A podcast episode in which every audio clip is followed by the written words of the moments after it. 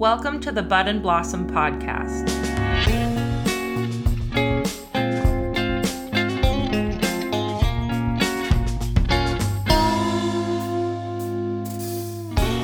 I'm Heather Dagley, and I'm here to share all the ways cannabis can help you to live your very best life. I know from personal experience that when we smoke bud, we're able to blossom into the person we were always intended to be. So sit back, light up your favorite strain, and enjoy the show. Hi, everyone. Welcome back to the Bud and Blossom podcast. I hope you're enjoying the changing season and settling into fall. For me, fall brings the opportunity to embark on many mushroom hunting sessions with my husband and my friends. It's seriously my favorite thing ever. If you've never spent a day mushroom hunting, then I highly recommend it. My favorite hobby is to bring my cannabis vape pen along with me for some mushroom filled walks. And when I'm in an enlightened state, I swear, the mushrooms find me. I don't even pick them or eat them or anything. I just like to admire the weird little aliens that pop out of the ground in the fall. Anyway, I'm so stoked to share today's interview with you. Today's episode features an interview with blogger, podcaster, and integrative health coach Sarah MacLeod. Sarah was diagnosed with type 1 diabetes and Lyme disease as a young woman, and she has used cannabis to help her treat her diagnoses and regain control of her health. Sarah shares that throughout her health challenges, she has had to step into becoming her own health advocate. She shares how she wants others to be aware that, even when it comes to working with doctors and other healthcare providers, they, the patient, are ultimately in charge. Sarah's an advocate for patients being empowered to take control of their own health care, and I'm heartened by her passion around this topic. Toward the end of the interview, Sarah drops an excellent wellness tip spend some time finding yourself. Make room for mindfulness and stillness, especially while we're in this moment of quarantine. It's time to determine what makes you joyful and happy and step toward that in your own way. And when you need to, protect your own energy. I couldn't agree more. And with that, here's my interview with my friend and colleague, Sarah MacLeod.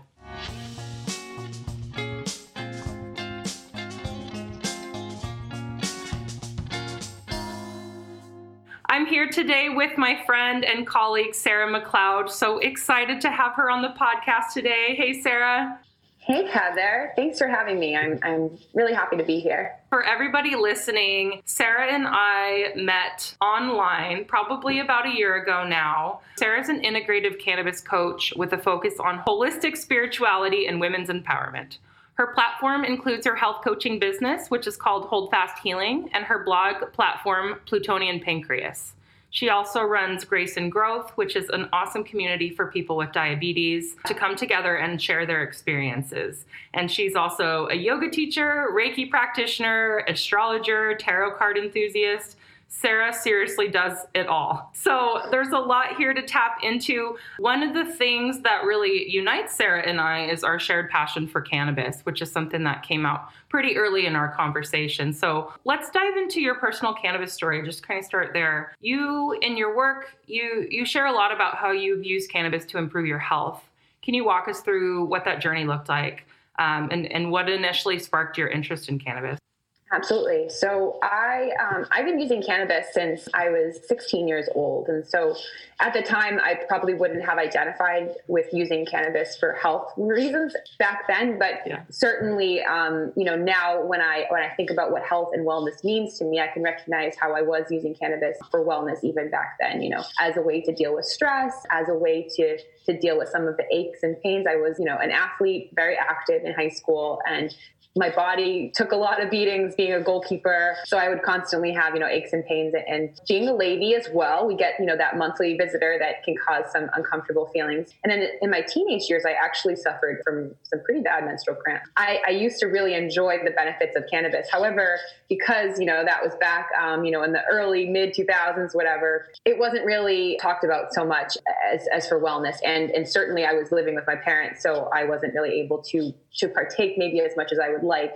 But things started to change when I um, started to have some complications related to my type 1 diabetes. So I was diagnosed as a, a freshman in high school with diabetes. And type 1 diabetes is an autoimmune condition so it has nothing to do with your lifestyle choices it has nothing to do with you know what you've eaten really this was my my body attacking itself so unfortunately the part of my body that was attacked was the the the pancreas. And hence the name plutonian pancreas. You know the pancreas is what produces insulin which is what allows your body to use the glucose that you get from carbohydrates. So it's not just sugar it actually is carbohydrates. The glucose from carbohydrates is converted into energy but in, in order for your body to use that energy you need insulin. Insulin's like the key to open the door. So it's kind of you know it actually really relates kind of in a way to the endocannabinoid system. You know, it's really, um, if you understand that system, you, you can start to understand diabetes a little bit more as well and the role that insulin does play. So for me, I had struggled with diabetes. I had struggled with depression and, you know, with diabetes denial and with burnout. And these are all terms that I've, I've been able to adopt along the way. But initially, what really spoke to me was this phrase, diabulimia. And so when you hear diabulimia, you think, you know, you're throwing up. It's, it has nothing to do with purging purging through, you know, throwing up the food that you've eaten, as, you know, traditional bulimia might suggest. Diabulimia is purging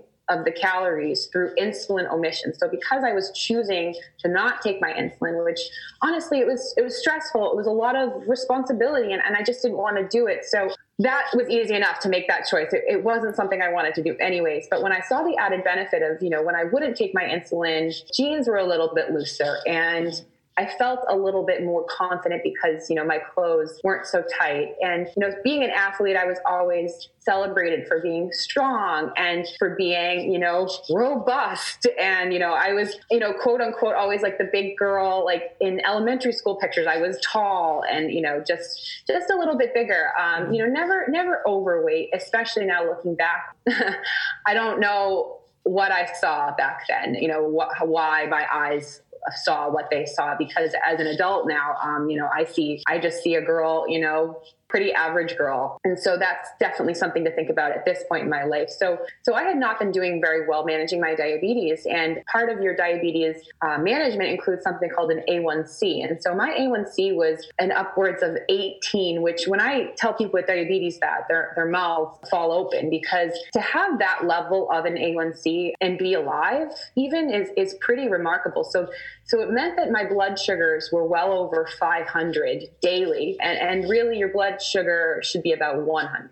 So if that's for measurement, um, a normal blood sugar for somebody without diabetes is probably between about 80 and 120. You know, you might you might jump up a little bit, maybe eat some white rice, some Chinese food or something. Um, even people without diabetes might see that spike, but you're never going to get up to like the high 100s or 200s, where someone like myself might be traveling without the proper insulin. And you know, insulin's not the only way to get your blood sugar to come down. Exercise and you know, all, all sorts of stuff um, can impact our blood sugar, you know, our stress levels, you know, that time of the month can impact your blood sugar. So it's not just as simple as food versus insulin. There's actually like just so many variables to think about. And and I, I, do think that that's why, um, you know, I started to think about, you know, how can I manage some of these symptoms that I was experiencing from these diabetes complications in a way that's going to support me in the long haul because I am very young. And after having gone through diabulimia, I wasn't properly educated on how to bring myself back into balance. So we don't want to do anything to an extreme, right? We want to take things step by step because that's how we lead to sustainable changes that can support us in the long run. And because I wasn't educated properly, I dropped that number from high 18 down to about 11 or 12 initially, very quickly, and then kept lowering it. However, that wasn't a good idea. So we don't want to mm. take ourselves out of that state of homeostasis. No matter where your balance is, you're going to have to start coming down a little slower. So, so for me, I ended up with some of the complications I was trying to avoid. So I had been warned, you know, your A1C is too high, your blood sugars are out of control. You're going to you're going to get, you know, neuropathy, you're going to go blind, you're going to do all, all these things are going to be wrong with you. So I, I snapped myself into gear and, and lowered that number. And guess what? I ended up with excruciating stomach pains and I was unable to walk. Oh, because my body was in such a state of distress. It's like my nerves were screaming. Every nerve in my body was screaming. And at the same time, as fate would have it, I also was diagnosed with Lyme disease. So I live in New England, and the tick population is just so prevalent. And I know eh, eh, since this time period. So this was 2011. This has become such an issue in this country. And uh, I, you know, I'm not actually familiar with Lyme around the world, but I am assuming that it's something that's impacting people far and wide. And, and it's nothing to, you know, bat an eyelash at. It's, it's some pretty serious stuff. So it, between the diabetes and also the Lyme disease, know, I really wasn't wasn't sure where to place, you know, the highest percentage of blame. So spending a lot of time in the hospital, I was spending all my time in bed. I had towels up on the windows to block out the sun. I mean, the mental health issues that were happening during that time is I was 21 years old. You know, I was missing out on the college experience because I had been so ill um, post high school that I, I hadn't been able to stay in the program that I had been accepted into. Right. You know, and it, it wasn't because of my inability to complete the work or to, to know the answers. It was because my attendance was not acceptable. And yeah. So it, to kind of bring that back around to cannabis here, I decided that I didn't want to be a girl on a feeding tube. I'm already wearing, you know, a continuous glucose monitor to, to check my numbers every five minutes, my blood sugar. I wear an insulin pump. You know, I have all this technology. And, and you know, God bless anyone that needs that intervention of, of a feeding tube or any other medical intervention. You know, there's, we're blessed that there's options out there and that there's ways that we can keep people alive and keep people healthy. But I knew for me, there's something that I can do that, that will allow me to avoid having my body invaded in, in such a way, you know, I've been very ill and I've never had a surgery. No one's ever had to cut into me for all that's wrong with me. And I just, I have to attribute my cannabis use to the fact that I was not put on a feeding tube in 2011. Right. And I wonder, had I been put on that feeding tube, you know, it's like it's like what they're talking about right now with these ventilators. It's like once you make that next step, it's like how much does the health decline just because that step had to be taken? So I was really concerned that that a feeding tube would be that that first kind of step down that path of like well this is your life now. Like you're the sick girl. And and i've worked hard at you know removing some of the labels i even give to myself even like introducing myself on a podcast. It's like you know do i say i'm a health coach? Do i say i'm a yoga teacher? Like do i say i'm an astrologer? Like these are all labels. And, and for me uh, you know so much of my life has been just stripping myself of these labels and who I am is is a being on this planet who's meant to serve and, and, to give love and to share kindness and compassion with others. And, and I can't do that stuck in my bed. So for me, like I just think about how, you know, I knew that I was feeling called to help others and I knew that I had to figure out a way for myself and pharmaceuticals just were not the answer. I had tried and and I do believe that I have a strong intuition and something about me has always felt that these things were just not for me. And and I knew through my recreational cannabis use that cannabis was something that really did help me when I wasn't feeling very well. And right. so so I had started to use cannabis at night when my parents would go to bed. And, you know, things started to, to improve for me. I was able to get into a physical therapy program where I was doing pool therapy and land therapy so that I could basically learn how to walk again at the age of 21. Um, you know, I had lost a lot of weight. I was under 100 pounds. It's not a place I ever want to be again. Right. And and all the while, I, I, I was still trying to get over some of those experience that I had, um, you know, with with body image issues yes. with you know just just being being a girl in the world man it's a lot of pressure and and i think you know i grew up with so many peers that had that you know they didn't have a woman's body when they were teenagers they had a teenager's body and i never got the teenage body so i right. felt like I had missed out on something and and to think that I had to to try to make myself be that like it's just it's so sad to me. And, and I'm really happy to, to now be into my 20s, you know, approaching 30 and, and feeling confident um, in who I am as a woman because you know, I think everyone deserves to feel comfortable in the skin that they're in because at the end of the day, it's just the vessel that carries the soul, the spirit. And the spirit, who you are on the inside, you know, it seems so simple. We learn it when we're kids, but it really is all that matters. And throughout all that illness, who I was on the inside, it didn't match who I wanted to be. Yeah. Even though I had that love, even though I had that desire to serve and to give compassion to others, you know, I was very unhappy. And, and it's taken many, many years to even have the semblance of balance um, that I have now, which, you know, as I was sharing before we started recording, like that the fragility of mental health, even on the best of days, is is so concerning. And and for all that's going on these days you know it's it's kind of taking me back in a way to to the beginning of when i really started to make that transformation. So so for me, you know, relying on cannabis for not only just um, relieving my nausea, so I have something called gastroparesis, chronic nausea and vomiting. It's basically like having morning sickness for the rest of your life, which is a bummer. That sounds very challenging. So how does the cannabis help with that? It definitely helps to eliminate some of the pain that I feel after um, after I eat. So so for me, at least at this point, especially, you know, after a lot of the healing that I've done over the years, I feel okay if I eat something and then an hour will go by and i'm like okay like I still feel like I took that last bite. It's almost like like on Thanksgiving when you finish and you're like, oh, I gotta unbutton my jeans and sit here for a minute. And that's kind of what was happening to me was my body wasn't able to to to release to empty the stomach, so it was sitting in my stomach. And sometimes the food would begin to rot. Mm-hmm. Sometimes I would have like burps that tasted and smelled like like rotten eggs. But part of that also was part of the treatments that they were giving me. So yeah. some of the treatments that they were suggesting, I mean, ugh, beyond the stuff that they had given me for my neuropathy pain. So I also have diabetic neuropathy throughout my body. I was on Lyrica, Cymbalta, Neurontin, gabapentin, and these were things like I had never even heard of gabapentin back then. Back then, now I know it to be what it is, and I can't even believe that that was something that I just had bottles of like, right. and I wouldn't take it because it, it honestly it didn't really make me feel any better, didn't make me feel good, and and I was labeled non-compliant because I would try something and and it wouldn't work for me and they wouldn't want to talk about any other solutions and and it was very frustrating being sent to a, a dietitian who's going to tell you okay we know you have diabetes but because you have gastroparesis you need to eat white bread right. white flour white sugar things, like just plain, plain, plain, plain. And I'm someone that loves vegetables. I love healthy eating. I'm very into holistic health. You know, I've ended up in the hospital because I've eaten cauliflower rice. That's pretty crazy. I think you would learn your lesson, but but really it's been an experimentation of finding what cannabis products help to support me. But but it's not just about the cannabis, it's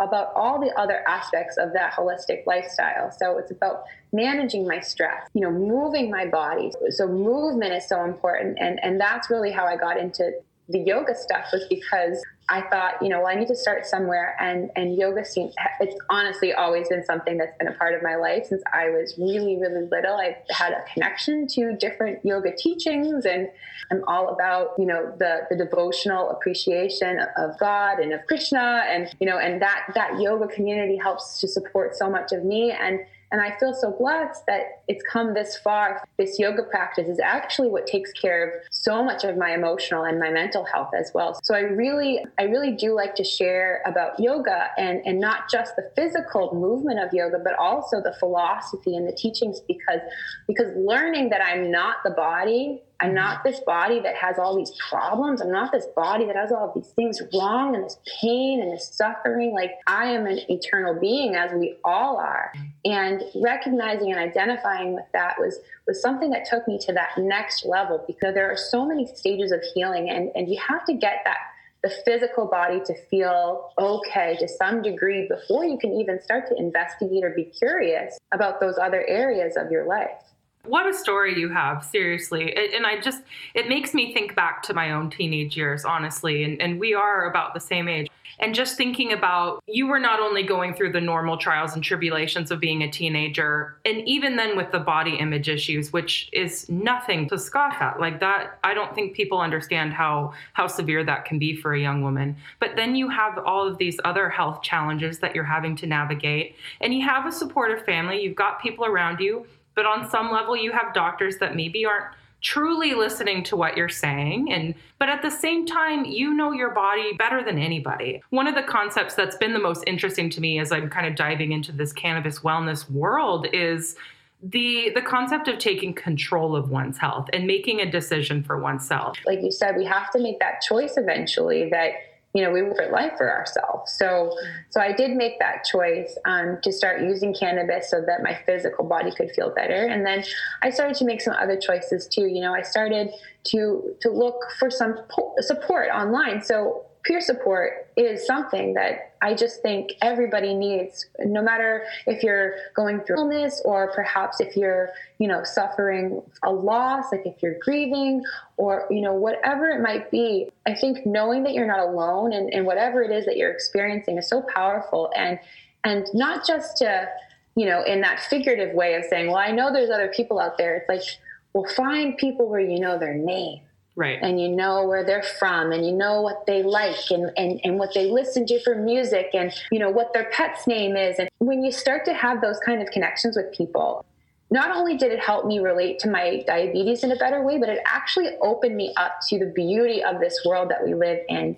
And how even though where you know I at first became involved with the diabetes and eating disorder community online which is actually a very prevalent community which if you're not in the diabetes space at all like you definitely would probably have no awareness of that. But even people within the diabetes world you know people don't realize that there are such a high number of people with diabetes suffering from from eating disorders or as we want to say disordered eating because right when you're diagnosed with diabetes, you're you're forced to look at carbohydrate counts. It's it's food and it's insulin and it's your weight and it's eh, it's all those things. Like if you were to enter an eating disorder recovery program, all the things they tell you, we're not going to focus on this. We're not going to look at this. We're going to ignore this. You don't get to do that with diabetes. You don't. You get right. none of that. So to even approach healing from disordered eating as a person with diabetes is very unique. And and for me, that suffering was alleviated by by some of the benefits of cannabis. So cannabis made me feel relaxed. Cannabis made me feel confident. Cannabis made me feel connected. You know, and part of it was like kind of a label I gave to myself. Like back in high school, I, I wasn't the girl that drank. Mm-hmm. You know, I was the girl that had a, a tie dye Ben and Jerry's t shirt from when I went up to Vermont to visit the factory, and I wore moccasins to school, and I smoked weed on the weekends and at night sometimes. And like, you know, it wasn't like I was advertising this, but like it was more or less known, People and I liked that about myself. Right? Yeah, and like it's you know and now now to be who i am these days like you know i'm still very much that same girl that i was. And, and i love that i could recognize that that it wasn't that i was you know painting myself out to be anything that i wasn't but it was you know for somebody that was so wrapped up in, in body image and and who maybe i thought i should be I think I did know who I was in, in, a, in a way. And, and I do believe that's because, you know, we have that connection to our higher self at all times. You know, whether, whether in this material world we're entrenched in, in whatever's happening to us, you know, that higher version of us, like I like to tell people, you know, think of it like, you know, it doesn't have to be you, like blonde Heather, you know, wearing the same outfit or anything, but like that, that soul image of yourself, like they're always sitting right over there. And if you need them, you just have to turn and look and ask and, and, and be aware that, that that higher version of you is always there. They're not going anywhere. That's such a good sentiment too. And, and I, I wish I had had that awareness. Like as I've gotten older and maybe hopefully a little bit wiser and started down, you know, my healing journey, I have had to kind of understand that that is a concept that I do have a real self and then I have the self that's been conditioned within the structures of my environment and it helps me look at back at some of those challenges of teenage years being in my 20s kind of floundering for for certain times of my life and understanding that i was wrestling with not being in tune with my true self and I, I, just totally resonate with your story. And I can't imagine what it would be like with the additional complexities of being a diabetic because I, am somebody that also struggled with eating disorder um, at about 14, 15 I had been a heavy kid too, but picked up some anorexia, and I've dealt with bulimia bouts throughout my adult life, and it is challenging. And, and so, as someone that has waged war on my own body, I understand there's a physical aspect of that, and there's also a mental aspect of that. One of the concepts I'm I'm exploring right now is that cannabis helps us to take better care of ourselves. For me, I know that when I've smoked weed, maybe the urge to purge is not as big. And it's not because it went away, but it's because I'm deciding to take a higher path. Have, have you have you found that in your use too that it, it's able to kind of remind you like take care of Sarah right now? Definitely. And I think um, part of that is, uh, you know, alleviating some of those physical symptoms that I'm feeling. You know, it's hard for me to want to go teach a yoga class or to take a yoga class if I'm feeling nauseous. Yeah. But if I can make that nausea go away, making the choice to go to yoga is very easy. Mm-hmm. You know, I feel good. This is easy. Right. Um, you know, everything becomes more difficult when when I when I feel nauseous or when I'm tired because my blood sugars have been on a roller coaster ride, you know, and and maybe you know maybe the cannabis isn't going to to make me feel motivated to go do some yoga, but but maybe the cannabis is going to allow me to relax and to slow down and go take a nap. Yeah. Sometimes we need a break, yeah. and so it's not about it's not about the cannabis fixing the problem so that I can go go go and do do do it's the cannabis coming into my life and, and bringing me into that awareness that that that relaxation that i'm feeling it's okay to lean into that because maybe you need that right now. And, and, really asking myself what do you need? Do you need to alleviate the nausea so you can get in the car and go drive and teach to your students you know? You know or is it that you know okay, so this is, you know, a Saturday afternoon and, and I've been going all day cleaning and, and hanging with the dogs. And, and now I want to, you know, get on the computer and do some work, but like I'm tired. And, and maybe I, I take some time to smoke a joint. Maybe I'm, I'm with my partner and, and we share that, that moment together. And then we sit and we, we relax together yeah. on the couch. You know, there's nothing wrong with taking that time for yourself. And, and I think letting go of that judgment or that guilt around, you know, needing to always be productive or, or, needing to to even use cannabis in a way to do more. It's like, yeah. well, you know, sometimes cannabis helps me do less because as as a manifesting generator, so I'm also into something called human design, and and it's all about the way our our blueprint, basically, of of who we are as a human, how we use our energy. And I'm like I said, a manifesting generator. So, you know, I I have a lot of ideas going. I, I want to do this, I want to do that, and I got a lot of energy going on too. So for me, cannabis really helps me to just kind of slow down, relax, maybe um, you know take take a few moments to be mindful of those next steps for me. Wow. And and it clearly carries in your work. It's it's beautiful that you're that you're in tune and and not only that, but you're helping other people get in tune too. So you're sharing that journey you do have a platform where you get people together and and you you provide that personal resource to people that maybe need some support during difficult times or during health issues how has it been for you coming out about the fact that you do use cannabis within your circles within diabetes circles and eating disorder circles? Do they have stigma around it? It's probably kind of based on the individual but what's your experience been? As far as the diabetes community goes, I would actually say that I've had a very positive response. I was worried about that for some time, especially since I do travel a lot around the country to different diabetes conferences. So I'm asked to speak at these conferences, I'm asked to share yoga.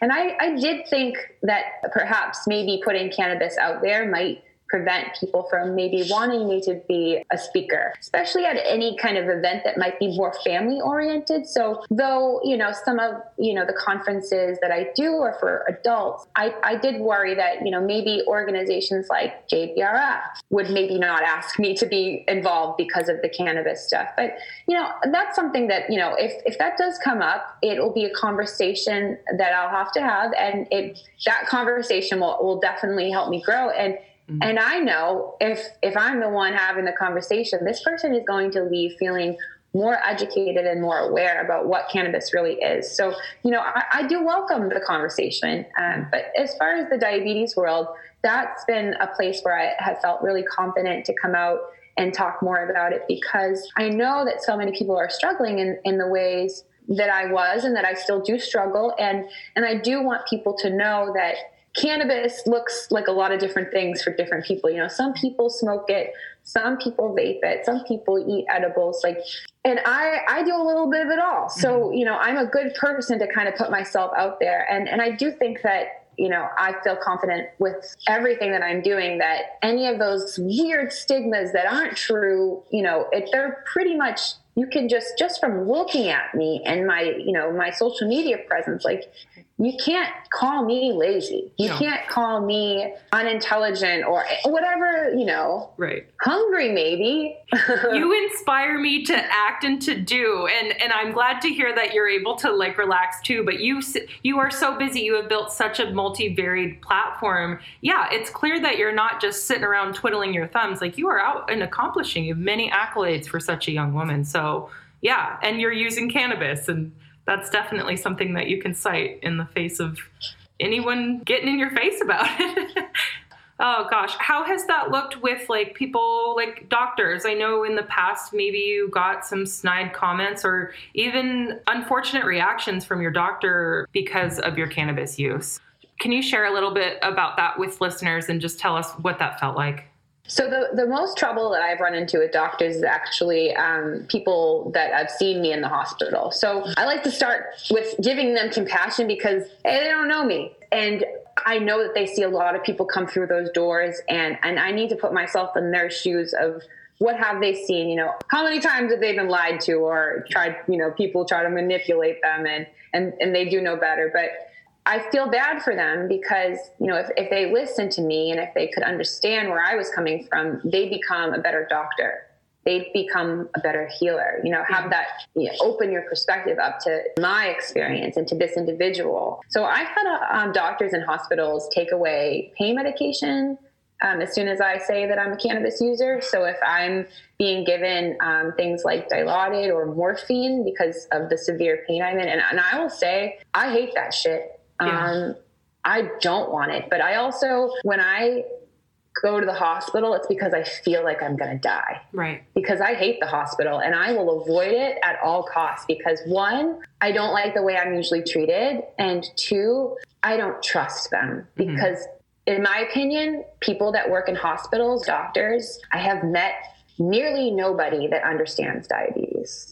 And that is actually what terrifies me most about this global pandemic at the moment. It's that I'm afraid to go to the hospital because I don't think I'd die from a virus. I think I'd die from from negligence and from people not understanding type 1 diabetes and from mm-hmm. people taking away my insulin pump from me or not allowing me to wear my my CGM or or not believing me when I say that cannabis helps me and that I'm not a drug addict because I was hospitalized after not being in the hospital for so long. Actually, the, the irony was, was that I had finally become a cannabis patient. And as soon as that happened, actually was never hospitalized again until this past November when the vape ban had been put into effect and had impacted my ability to access some of the products that I had found to be very useful. So I'm somebody that, you know, I, I smoke cannabis flower, I use, you know, a glass piece or a bong, I use, you know, I roll joints, we do all sorts of stuff with cannabis. And and one of the ways that I help to manage my symptoms is that pen. So that's what allows me to, to use cannabis like right before yoga class, or maybe when I'm commuting or traveling to somewhere that I'm, you know, I got a nice lease car now, like a big girl, like trying to have like better things, reliable transportation. Right. And you know, I don't, you know, I don't have my glass bowl and my lighter and my cup holder anymore. And, and I used to think to myself, I'm like, when's that day gonna be when you don't have your cannabis in your car like that anymore? Like right. you know, like a teenager in my mind, where you're just like smoking bowls down the road, and, and especially like, especially if I'm trying to be a responsible cannabis user, and I also want, you know, in this stage of my life as you know, an integrative cannabis coach and somebody that's trying to be respectful of this process of making cannabis legal and everything. You know, the rules of the road, like I'm trying to follow them these days, but. Yeah. You know, having that pen is what allows me to have um, relief during long car rides, or you know, when I, am commuting to my my yoga teaching um, opportunities and things right. like that. So, I didn't have a vape pen and I wasn't able to use cannabis on a five and a half hour car ride to the Hamptons to a diabetes mastermind weekend that I had been looking forward to. And I ended up at a hospital in Long Island. So I was um, at Stony Brook. I'll call them out. I'm going to say it anyways. in the in the Hamptons, and I'll tell you the experience I had there.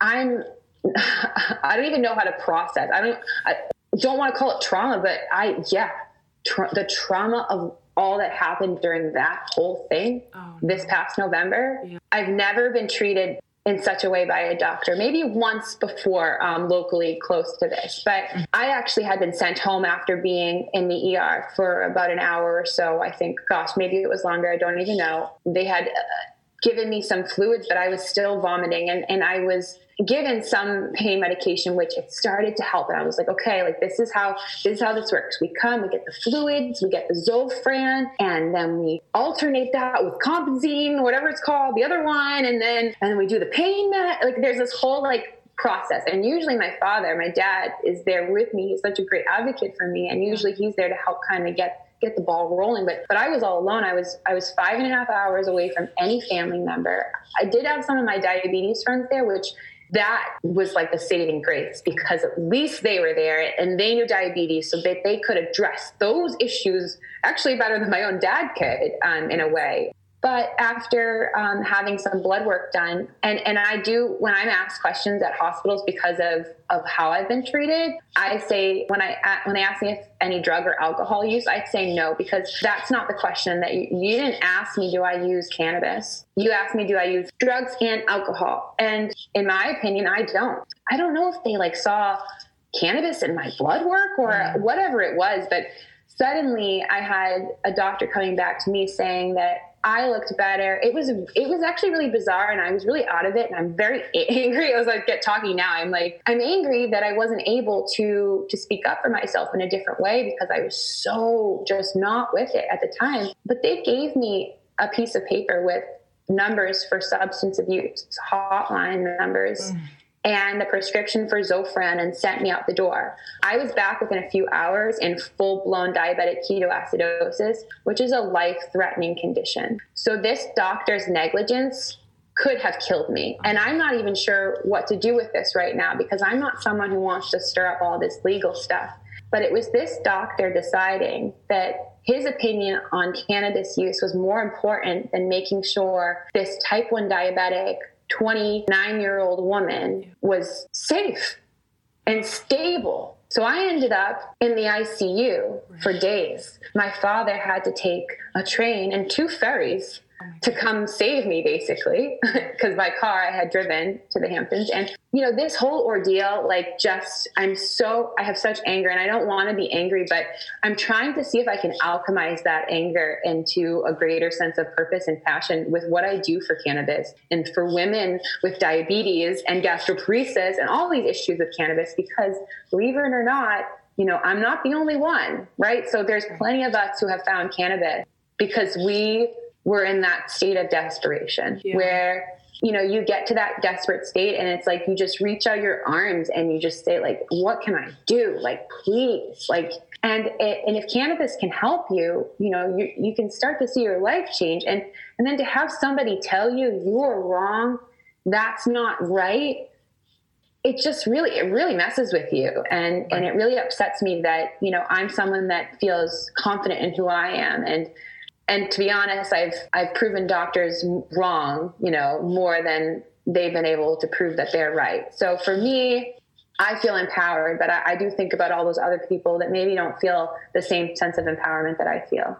I think you're already helping shed awareness by talking about it, like right now and, and through other portions of your work. But and it just goes to show how dangerous the Schedule One classification of cannabis really is. That law around schedulization prevents doctors from ever exploring this as a thing. I don't want to put words in this doctor's mouth, but it sounds like it clouded his ability to take care of you I, have seen in hospitals too, just kind of, I'm a bud tender and I talked about cannabis just a little bit when I had a family member who was in pain after surgery. And I asked the doctor, I said, So what are our pain management options? And he was like, well, there's the opioid pills. And I said, what about cannabis? And he said, we didn't have this conversation and stormed out. And it just seemed ridiculous to me because those of us that know that cannabis can be a healing agent, we're still being met with like this level of ignorance around the plant but I think another important aspect of how you're approaching all of this is there's anger. You have personal anger from that moment, and that's totally justified. And yet you have the compassion too. You are trying to add knowledge, and I know that through your work. You already have, and you're going to continue to do that. Thank you so much for sharing that.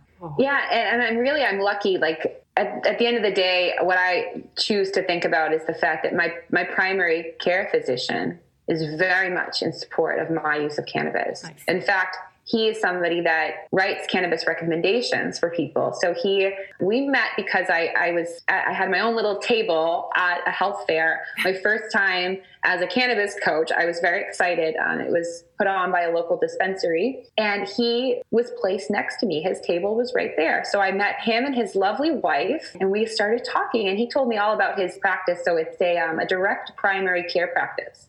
So I pay a monthly fee. I pay, you know, one set fee a month and I get to see him as much as I want. I get to text him. He does house calls, you know, osteopathic manipulation, so um, like cranial sacral therapy. So it's kind of, you know, moving the body in a way, very holistic, keeps the whole body in mind. You know, one of my first appointments there, I brought up I, in addition to having neur- neuropathy throughout my body and gastroparesis, I also have been diagnosed with diabetic retinopathy, which is what leads to people with diabetes becoming blind potentially. So, you know, I'm still in the very early stages of that. But when I went to him to express um, some of my concerns, like, should I be seeing a specialist? And because I was told from my eye doctor, like, we'll just check next year and, and, you know, we'll talk then. And to me, I thought, well, should I ask more questions, you know, being a diligent patient after all these years. Right. And his response first was, okay, so when you think about this diagnosis, how do you, how does that make you feel? So he asked me how I felt, and then I told him, well, you know, it stresses me out, and, and I feel anxious sometimes. And and then he asked, what do you do when you feel anxious? And I was like, okay, like you more. and and not, I mean, I could have given him. I'm a yoga teacher. I could give you a whole list here, but I kind of just was like, you know, I did some mindfulness. And then he gave me a specific breathing exercise from Dr. Andrew Weil. And I was like, well, that just seals the deal. I love you. and I will be coming here often. Um, so I, I, do stress to, to everyone um, that might be having some similar experiences in a hospital setting to find a, a team of people that will support you so that even, even when you feel angry at the doctor at the hospital, you know that the person that you see regularly is going to be there to support you and, and not just, you know, in the, that regular way. You know, there are doctors out there that care and that ask you how does that make you feel? And they care about your mental health as well. And and it's not to say that the person you're seeing might not be a great doctor but no you can fire your doctor. I hope that everyone is well aware. My dad I, I love him so much. He's been there for me throughout a lot of my hospitalizations and a lot of my medical experiences. And and he's a simple guy you know he's not in the medical field he's actually in construction and he's you know a project manager for these big construction projects. So so really the body is not his wheelhouse but he told me um, long ago you know because he's that kind of manager kind of guy uh, a leader true leader he said you know they work for you. You don't work for them. Like you know they work for you. You pay their bills. Like you know like you give them their paycheck in a way. So so me feeling that way, like when I go into the hospital, you know, these people work for me. You are here to help me, and I am in charge of you, not the other way around. This is my body, so so we're focusing on my body. You are here to help me. Therefore, you need to listen to me. You need to listen to what I'm saying to you.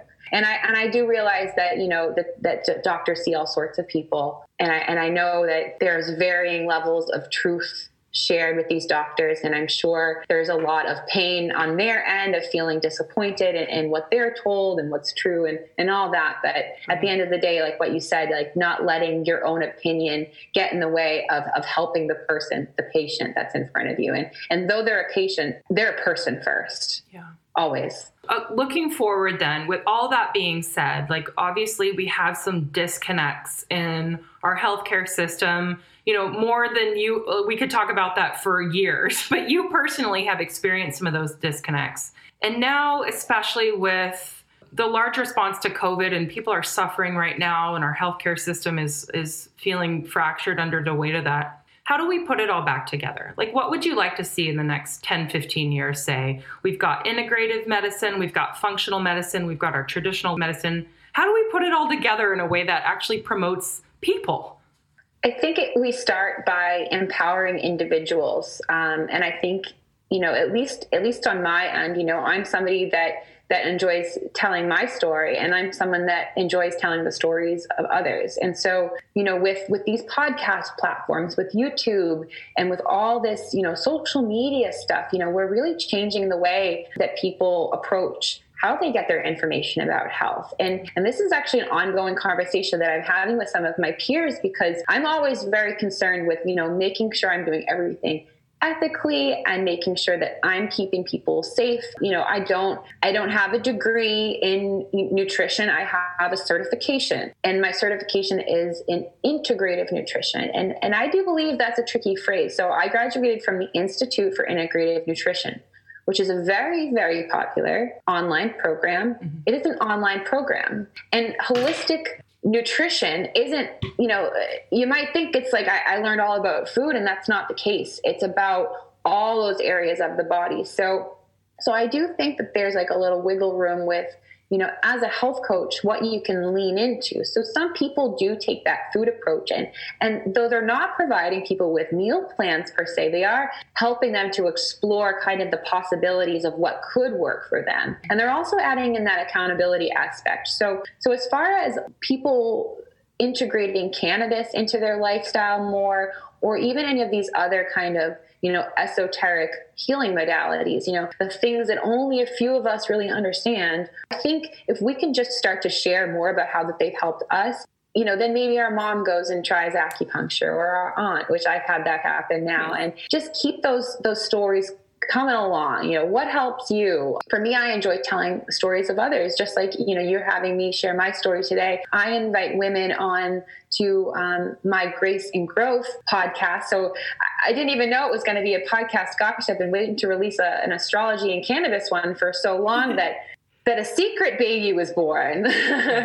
Um, and not out of really much planning but out of necessity and out of um, a need and a desire to, to highlight how amazing these women are and and how we've all been through different experiences similar experiences in many ways but we've all you know been able to grow by different means. And and what helps you to grow so so for me things that have helped me grow you know, cannabis, um, my connection to peer support, yoga, my connection to astrology and, and, to the tarot and, and to numerology and things like human design. Like I, I definitely lean into the woo woo stuff for sure. Um, but, but what I hope, um, even with all of that is to help you know people integrate that into their everyday life. And you know you don't have to start wearing you know you know a tarot card shirt. I got the high priestess shirt on today. Or you know you don't have to buy mala beads or you know have an incense burning or anything like that. Like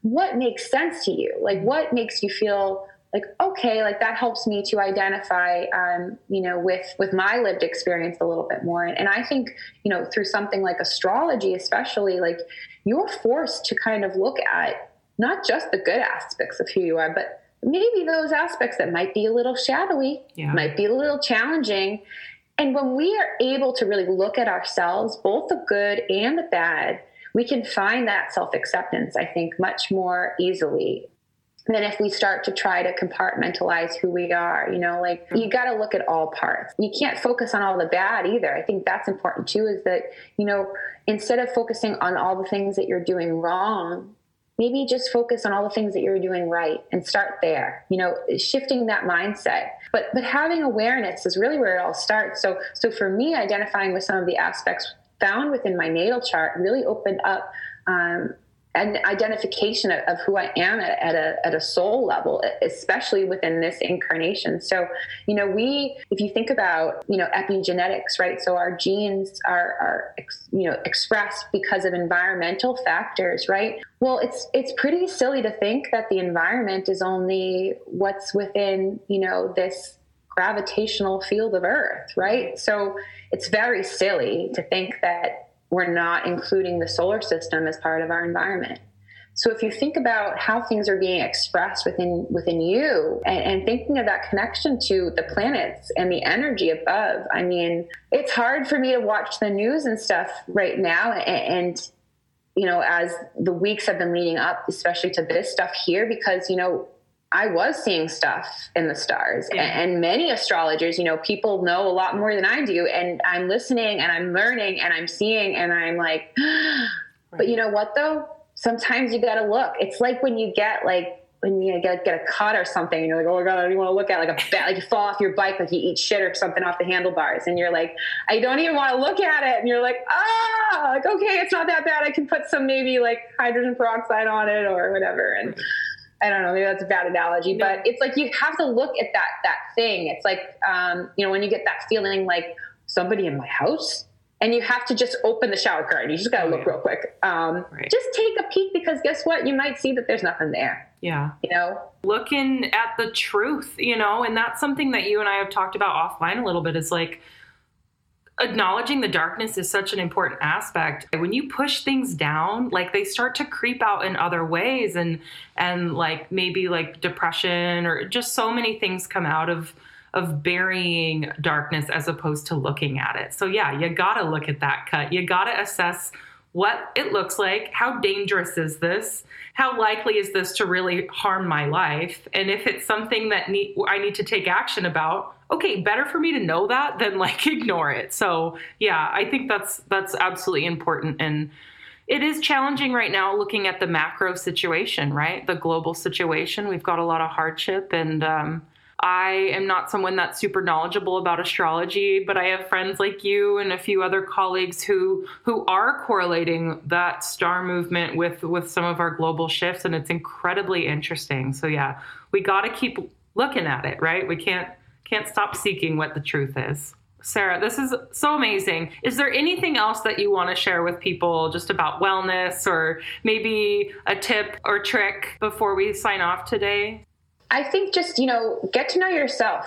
You know, there's there's plenty of time to have social connections you know later on or even through things like these zoom calls that we're seeing pop up and everything like that i would suggest especially during during this time period um, for people to just really start to tune into to who they really are and what they really want and and to do that in your own way you know whether it's through journaling or through you know making something like art or or food or you know creating something you know. I think i think when we express our creativity it helps to show us you know what really lights us up what really you know what do we want to put into this material world? I think finding time for stillness you know listening to the advice of the buddha you know having time for silence stillness and and just being with yourself so that you can really become aware of what life really is. Because when we're moving at such a fast pace like it's hard to process everything it's hard to digest everything you know and and we're not just consuming food we're consuming thoughts and we're consuming ideas and and, and all this stuff and, and, how do we how do we let that digest and settle within us um, so that we can we can use what we're taking in to put things back out into the world around us. Yeah. So well put. Thank you. How can people find you, Sarah, online if they want to follow your story and then your continued work? I'm sure people will be quite interested to follow along. Sure, yeah, you can find me at Plutonian Pancreas. So Pluto, like the planet Plutonian, P L U T O N I A N, and then Pancreas, P A N C R E A S. Um, that's the best place to find me for sure. Great. Well, and I'll link to that in show notes once we publish the episode. Well, wonderful. Thank you so much for your time today, Sarah. Seriously, I just can't wait to continue to follow each other's work and and help support one another. I really believe in what you're doing, and just thank you so much. Yeah, thank you, Heather. This was this was so fun and so good to to be on this call, see your face, and yeah. I just feel so lit up from this this conversation. So I, I, I thank you for inviting me. Take care.